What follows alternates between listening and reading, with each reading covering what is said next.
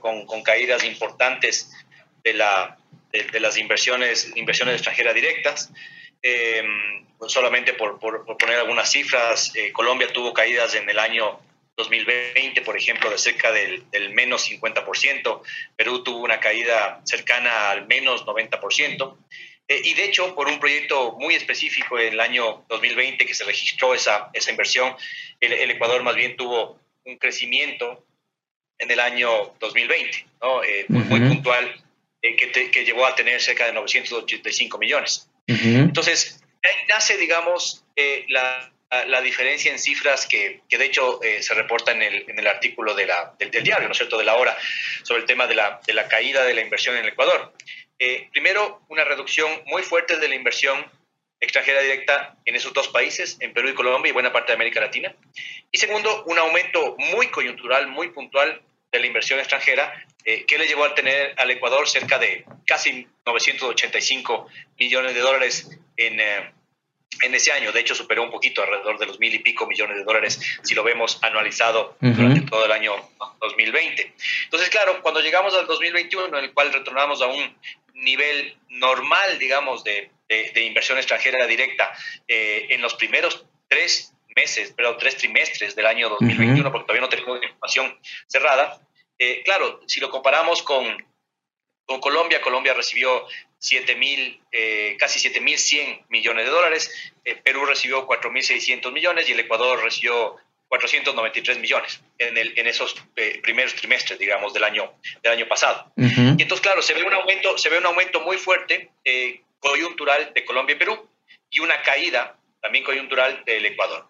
la caída es real en ese tercer trimestre. Ahora, lo que no podemos eh, eh, decir, digamos, ¿no es cierto?, es que eh, esa, esa inversión extranjera directa que ha caído en el tercer trimestre o hasta el tercer trimestre es, es un fracaso, representa un fracaso de la política de inversión extranjera del gobierno actual, por varios motivos. Primero, porque es información que es hasta el tercer trimestre del año pasado. Entonces, en el mejor de los casos toma solamente un trimestre, ¿no es cierto?, desde que iniciamos el gobierno, eh, junio, julio, julio, por ahí, julio, a ver, junio, julio, agosto, por ahí, ¿no es cierto?, ese trimestre de ahí lo toma como, como referencia, pero eh, un periodo muy corto para poder analizar un efecto real de la atracción de inversiones, de lo que estamos haciendo y demás, como para marcar una tendencia eh, y decir que, el Ecuador, digamos, se ha vuelto más riesgoso que antes o que no está sirviendo la política de atracción de inversiones. Entonces, creo que eso es, ese es un, primer, un primer elemento.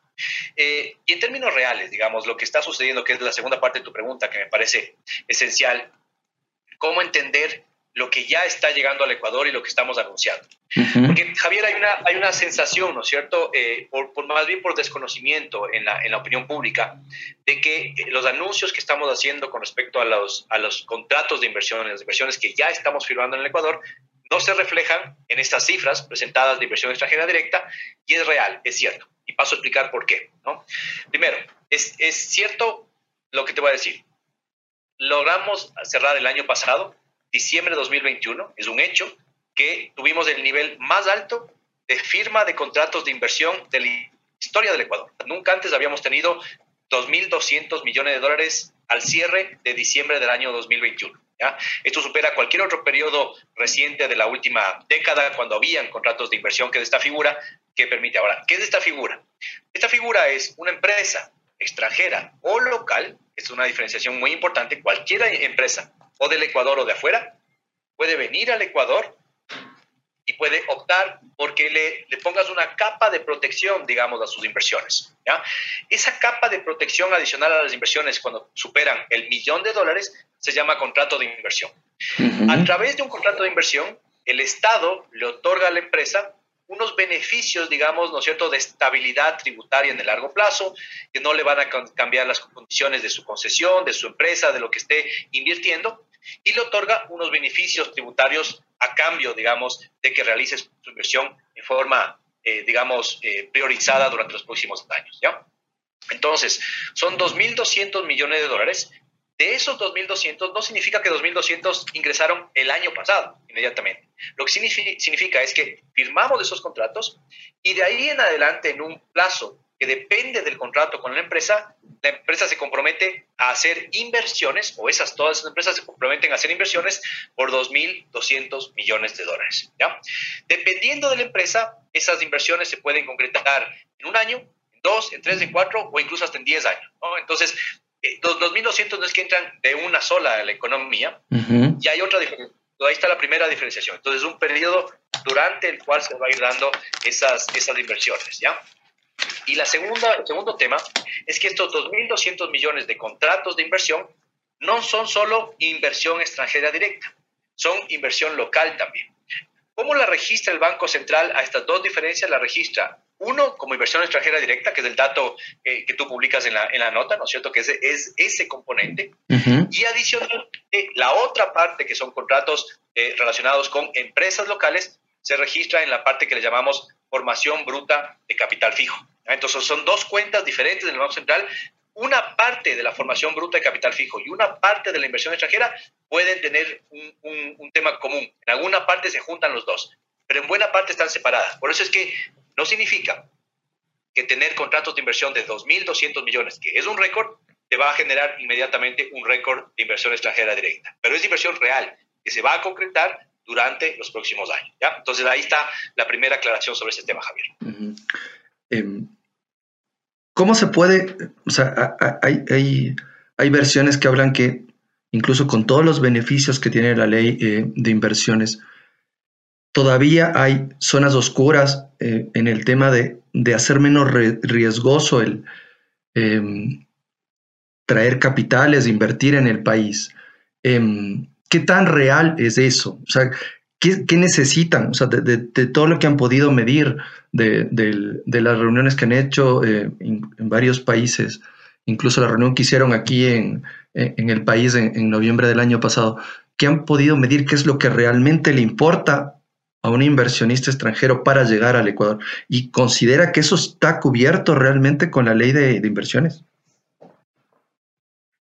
A ver, eh, mira, el, um, un, un, tema importante, un tema importante ahí, ¿cierto? Eh, es un dato muy, muy relevante, Javier. Primero, para comenzar, estamos tratando de cambiar, ahora recién en 10 meses, ¿no es cierto?, escasos de gobierno, pero que ya nos da una trayectoria para poder uh, hablar de alguna forma sobre esto. Estamos tratando de cambiar una realidad de 15 años en el Ecuador, uh -huh. en el cual el Ecuador, si lo comparas con eh, otros países de América Latina, tiene uno de los niveles más bajos de inversión extranjera directa medida por el PIB. Uh -huh. Tiene en promedio, si ves en promedio, para no tomar los picos, ¿no es cierto?, de un año y otro, que pueden ser solamente una inversión o dos, el Ecuador tiene 0.7% promedio de inversión extranjera directa durante la última década y media. Ese es el dato.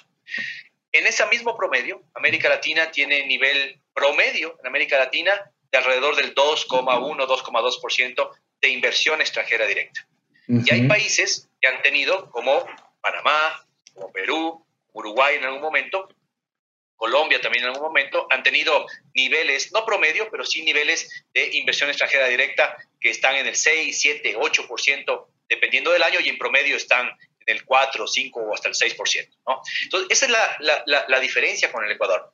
0.7%, mientras que esos países tienen 3, 4, 5, 6% promedio de inversión extranjera directa. Entonces, todo lo que estamos viendo de, actualmente, incluso en las cifras, es un rezago de lo que hemos tenido en el pasado.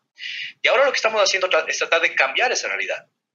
Estábamos uh -huh. haciendo más acuerdos comerciales, estamos por firmar nuevamente tratados bilaterales de inversión, hemos regresado al CIADI, tenemos un, uh, un, discurso, digamos, desde el presidente hasta este ministerio y todos nosotros en el gabinete, amistoso y amigable con la inversión extranjera, pero claro, sabemos que eso no es suficiente. Es decir, un inversionista que viene al Ecuador viene eh, no a casarse solo, solo, con el gobierno de turno, viene a quedarse 10, 15, 20 o hasta 50 años, dependiendo de algunas concesiones, incluso en el sector petrolero, minero, carreteras, aeropuertos, que duran ese tiempo.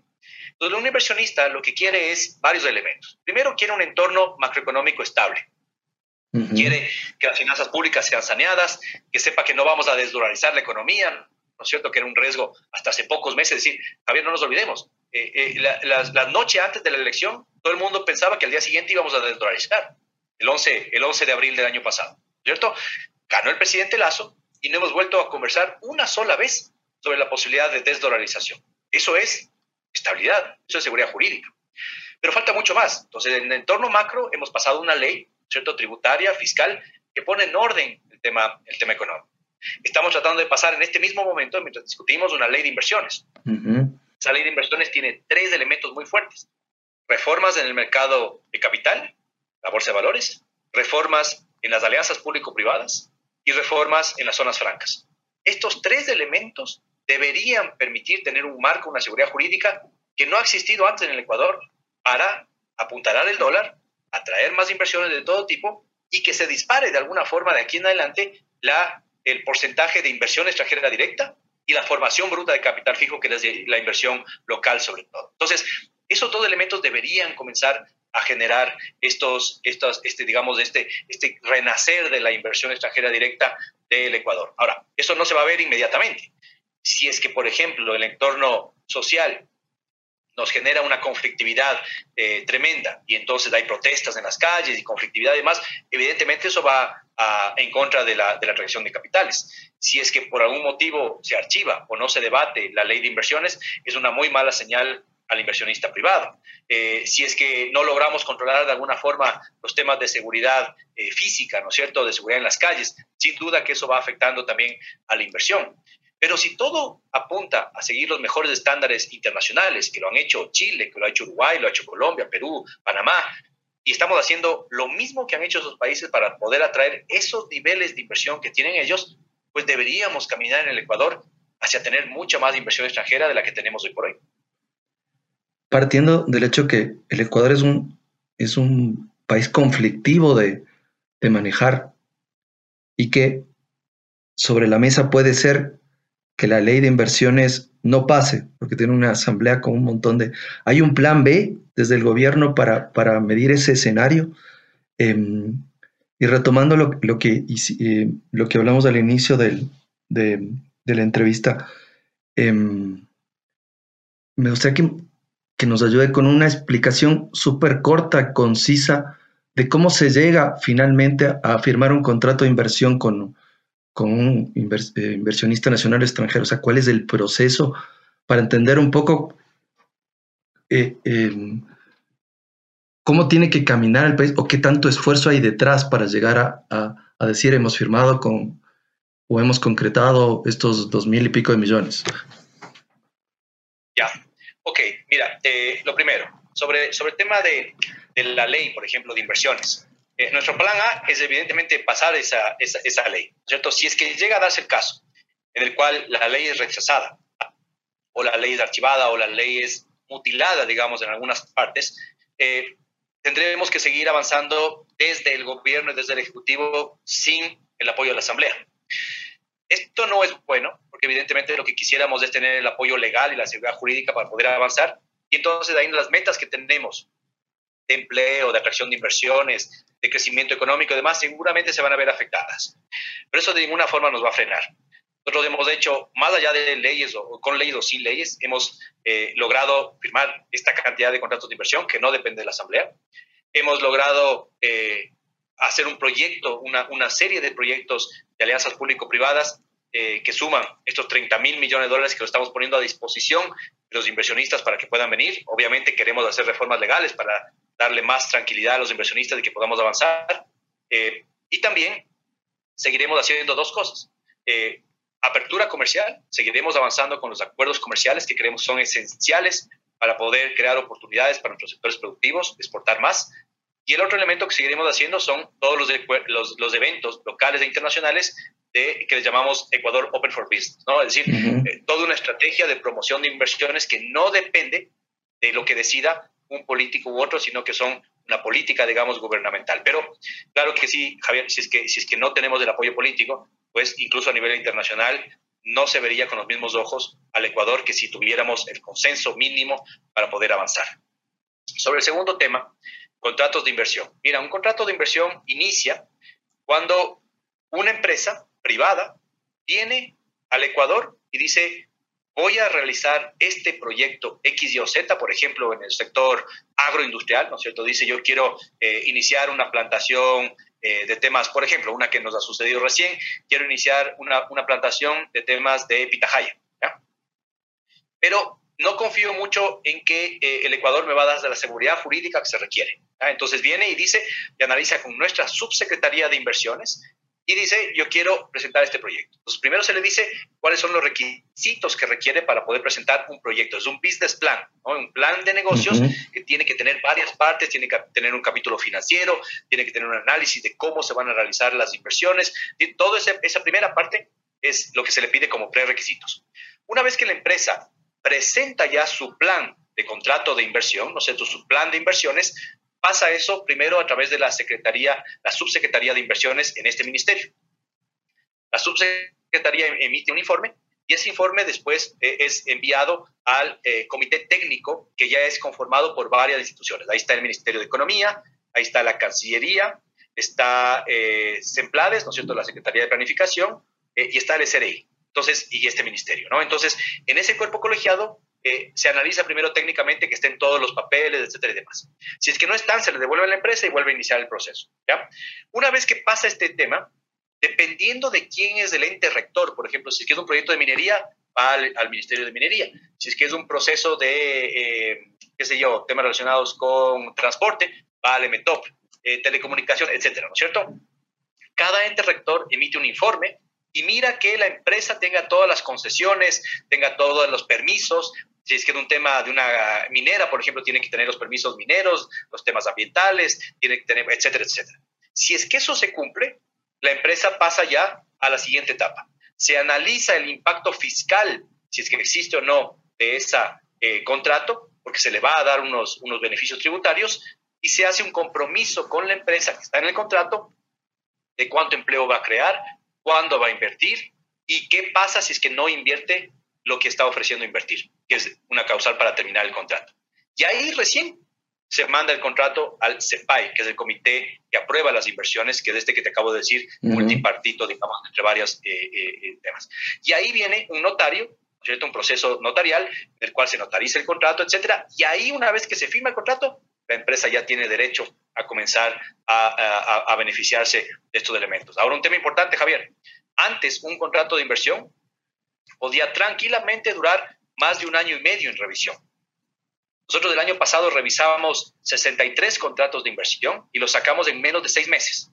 Y en este mismo momento estamos revisando 200 contratos de inversión que podrían sumar más de 4 mil millones de dólares en este mismo momento. Entonces, fíjate tú, el año pasado tuvimos 2.200, ya fue un récord.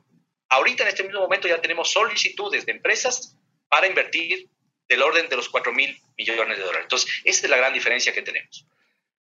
De alguna manera, ya hemos, ya hemos tocado el tema, pero ¿cómo, cómo se logra eh, tener este crecimiento exponencial en, en la firma de contratos eh, de inversión? Y, también quería consultarle, em, a raíz de los, de los últimos anuncios, como el de, como el de la llegada de, de, otra nueva firma eh, de, ropa internacional a poner eh, em, locales en el país, ha habido todo un debate, se ha creado un debate en las últimas horas em, en, el que se habla de que estas nuevas estas empresas internacionales vienen a hacerle una competencia, eh, se llega a decir hasta desleal a las, a, las, a las pequeñas y medianas empresas ecuatorianas y que eso en el fondo no es una mm, razón para festejar. Bueno, hay de todo tipo de, ese tipo de argumentos. ¿Cómo se puede, em, desde, el, desde, el, mismo gobierno, eh, hacer una pedagogía o, hacer que la gente entienda em, por qué es beneficioso la llegada de,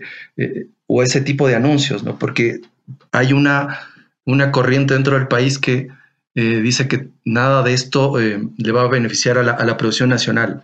Entonces, ¿cómo se puede eh, contraargumentar e, esas posiciones?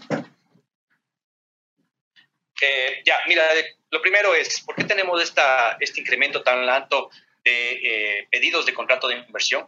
Pues bueno, se refleja evidentemente en, la mayor seguridad jurídica que se está dando, en el nuevo entorno de negocios, en haber ido durante los últimos 10 meses, hemos estado en Perú, en Nueva York, en Madrid, en China y hace poco tiempo, la semana pasada en Chile. Todos esos contratos de inversión, buena parte de ellos, alrededor del 55%, son contratos de empresas internacionales. Está justamente esta inversión extranjera directa. Que están interesados en, el Ecuador de una forma que antes no estaban quizás interesadas. Y el otro elemento es que hay varias empresas locales también que ven después de la pandemia una posibilidad de ahora sí incrementar su producción, etcétera, y demás, sus inversiones, eh, y que encuentran en el formato de contratos de inversión un mecanismo viable. Ahora, no todas las empresas que invierten en el Ecuador se acogen a un contrato de inversión. Hay muchísimas otras inversiones que pasan fuera de los contratos de inversión. Nosotros estamos firmando, como te digo, el año pasado 63 empresas se acogieron a esta, pero hay muchísimas más, cientos de miles incluso de empresas están invirtiendo todos los días. Eso se refleja en otros tipos de estadísticas, ¿no? Pero es básicamente el nuevo entorno de, negocios, eh, la facilidad para que estamos buscando para que los contratos se aprueben rápidamente, pero se aprueben bien. Eso es lo que está generando este, este boom, digamos, que estamos viendo de inversiones por contratos de inversión. El segundo punto, Javier, sobre el tema de coyuntural, digamos, de, de lo que está pasando, sobre todo en redes sociales, con respecto al tema de, de H&M, ¿no es cierto? Esta, esta inversión sueca eh, que, viene, que viene al Ecuador. Mira, lo primero que tengo que decirte es que eh, todos los días, como estrategia de comunicación, todas las semanas, dependiendo del día y demás, pero al menos unas tres veces a la semana, yo personalmente estoy reportando en redes sociales todas las inversiones nuevas que se están generando. Hace tres semanas reporté, por ejemplo, inversiones en el campo eh, de energía eh, renovable, ¿no es cierto?, por 500 millones de dólares de solamente dos empresas, dos empresas eh, españolas, ¿no? Y ahí no se generó ningún debate, digamos, sobre este tema, pero ahora resulta que un tema muy específico digamos, ha generado un debate en redes. Ahora, la realidad sobre esto, la empresa que viene a invertir, ¿no es cierto?, es la empresa H&M.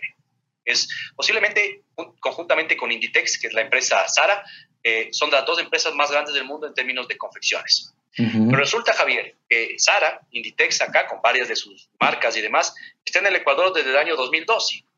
Y muchas de las personas que critican la inversión hoy por hoy de esta empresa sueca H&M son las mismas que le dieron la bienvenida en el año 2012 en ese momento no parecía mal, ahora, digamos, eh, por cuestiones incluso políticas, parecería que han levantado la voz sobre, sobre este tema.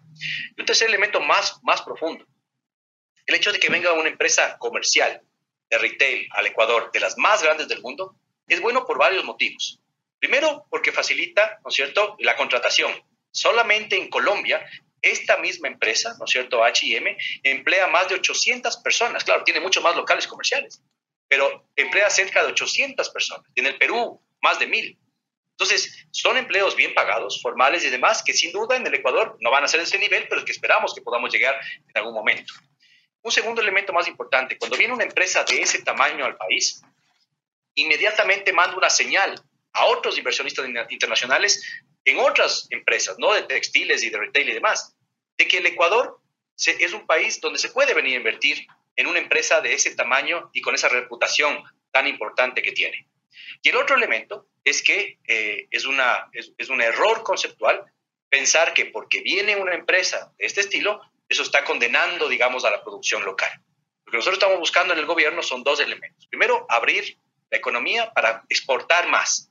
Y justamente lo que estamos buscando es que haya más acuerdos comerciales para que nuestros productos, incluidos los textiles, el calzado, las confecciones y otros tipos de productos, puedan encontrar mercado en el exterior. Hoy por hoy tenemos un mercado totalmente cerrado que no permite competir. Entonces, viene una empresa como esta, y al sector productivo le ponemos acuerdos comerciales, sin aranceles y demás, que le permitan competir en el exterior y seguir seguirse desarrollando. El segundo elemento es, sin duda, que aquí hay un beneficio para la población, para el consumidor y no podemos desestimarlo. Que venga una empresa multinacional grande, eh, de buena calidad, ¿no es cierto?, que venga a vender, así sea en un nicho de mercado específico, le hace bien a aquellos consumidores que quieren comprar ese tipo de ropa. Y aquellos que no lo quieran hacer o que quieran comprar otro tipo de ropa de otros países, nacional o demás, lo pueden seguir haciendo. Es decir, es, una, es, es un error pensar que las importaciones en el Ecuador siempre le hacen mal, mal al país porque lo que buscamos es más inversión, más empleo y más dinamismo también de nuestro sector productivo para que pueda competir en igualdad de condiciones con, esos, con esas, eh, eh, digamos, empresas de retail y demás.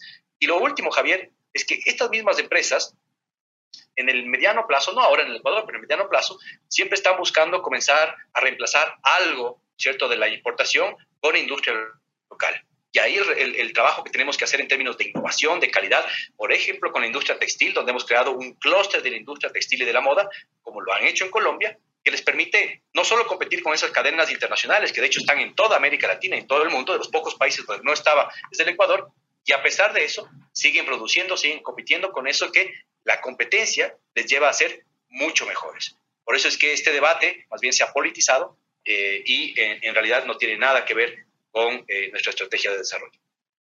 Eh, ¿El Ministerio tiene algún registro de, desde, desde el inicio del gobierno actual, cuántos de este tipo de, de, nuevas inversiones se han, se han, presentado en términos generales en el país? Y por otro lado, em, ¿cuándo? O sea, porque el país de alguna forma también... ¿De qué tipo de inversiones? De, las inversiones como las de HM, o sea, de, negocios que, que, se vienen a poner por primera vez en el país, o sea, desde el inicio del gobierno, em, ¿tienen algún registro de eso? Y, y, por otro lado, eh, algo que siempre está en, en, la preocupación de la gente es cuándo se puede ver todos estos contratos em, em, que se están firmando, cuándo se puede ver el resultado en, en, empleos, ¿no? Porque de alguna forma hay un, hay un, sentimiento bastante resultadista que se quiere ver evidencias, ¿no? Porque pueden, de alguna forma se puede decir, son anuncios, pero ¿cuándo se ven los resultados? Entonces, ¿cómo se puede eh, ir midiendo eso, ¿no? Eh, en el transcurso del tiempo. Yo sé que eso es algo paulatino, que se, se yendo eh, y la metes a, al final de los, del año de, de, los años de gobierno, ¿no? Hasta, hasta 2025. Pero ¿cómo se puede ir midiendo eso?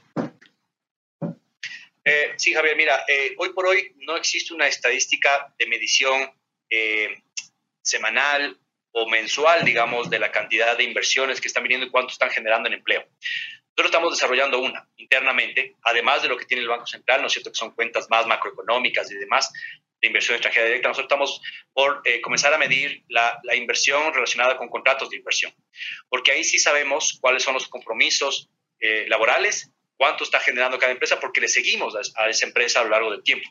Todavía no existe esa, esa, esa, información, pero la tendremos dentro de poco. ¿no? Así que en respuesta a tu, a tu pregunta, no existe todavía una medición exacta de cuántas empresas han invertido, salvo lo que tiene agregado el Banco Central, que lo tiene por diferentes sectores. Pero nosotros no manejamos esa información todavía. En el tema de, de, que es una también de las patas de la estrategia del gobierno, de los acuerdos comerciales, cómo avanzan los, los, principales, las principales metas em, a corto plazo y a mediano plazo que se tienen en ese aspecto, ¿no? O sea, hay, hay anuncios muy importantes sobre, eh, sobre reactivación incluso de, negociaciones que, que, habían estado paradas durante algún tiempo, pero cómo avanzan eh, eh, en, en, esos dos alcances de la estrategia del gobierno. Sí, es una estrategia muy importante, incluso liderada por el presidente de la República, que siempre está buscando generar más oportunidades a través de las exportaciones y los acuerdos comerciales. Entonces, el, acuerdo que lo tenemos más cercano es el acuerdo con México. Ese es un acuerdo que la ronda de negociación final debería estar realizándose aquí en el Ecuador a final de este mes de, marzo. Eh, creemos que esa, esa, ronda puede ser ya, ojalá, la última de negociación con México y avanza muy bien ese acuerdo. Eh, otro acuerdo en el que estamos empeñados en avanzar es la Alianza del Pacífico, que de este acuerdo que le junta a Chile, Colombia, Perú y México, y el Ecuador pretende ser el quinto miembro pleno de ese, de ese acuerdo dentro de poco. Un acuerdo, como tú bien dices, Javier, que estuvo parado o, congelado durante los últimos seis años por un muy mal proceso político que se hizo con Corea del Sur, es eh, este país, Corea del Sur, en el cual hemos retomado ya oficialmente negociaciones y creemos que podemos cerrar hasta final de, este año un acuerdo comercial con ese país que es muy importante en términos de oportunidades también y de productos tecnológicos que puedan venir al Ecuador. Ahí está un beneficio adicional, no es solamente un tema de exportar, sino de traer insumos, materias primas, bienes de capital, eh, teléfonos, televisiones, eh, autos, etcétera, de un país tan tecnológico y tan avanzado como Corea del Sur. Eh, con la China estamos avanzando también, hemos, hemos acordado políticamente el poder avanzar eh, eh, durante los próximos meses con lo que llamamos los términos de referencia del acuerdo. Y una vez que tengamos los términos de referencia, iniciaremos las rondas de negociaciones. Ese es un acuerdo que creemos que hasta final del año puede estar bastante avanzado y en los próximos, los primeros meses del próximo año quizás ya ir cerrando esas mesas de, negociación. Esos son los acuerdos que tenemos, digamos, eh, más inmediatos y que estamos negociando. Muchísimas gracias, ministro. Bueno, Javier, con gusto. Cualquier cosa, eh, si tienes cualquier, cualquier duda sobre la data y demás, con gusto le voy a pedir a Jaime que te haga llegar el teléfono y el contacto de nuestra directora económica acá en el ministerio. Ella tiene los datos muy claros sobre tanto contratos de inversión, qué empresas son las que invirtieron en ciertos años y por eso es que tienes esos picos, digamos, de inversión extranjera. Todo eso te puede dar eh, bastante claridad también para el artículo, incluso para graficar, ¿sí? Claro, claro, sí, sí. Les agradecería mucho si me ayudan con esa información. Sí, sí. Con... Ya, perfecto. Muchas gracias, ministro. Que tenga buena, buena tarde.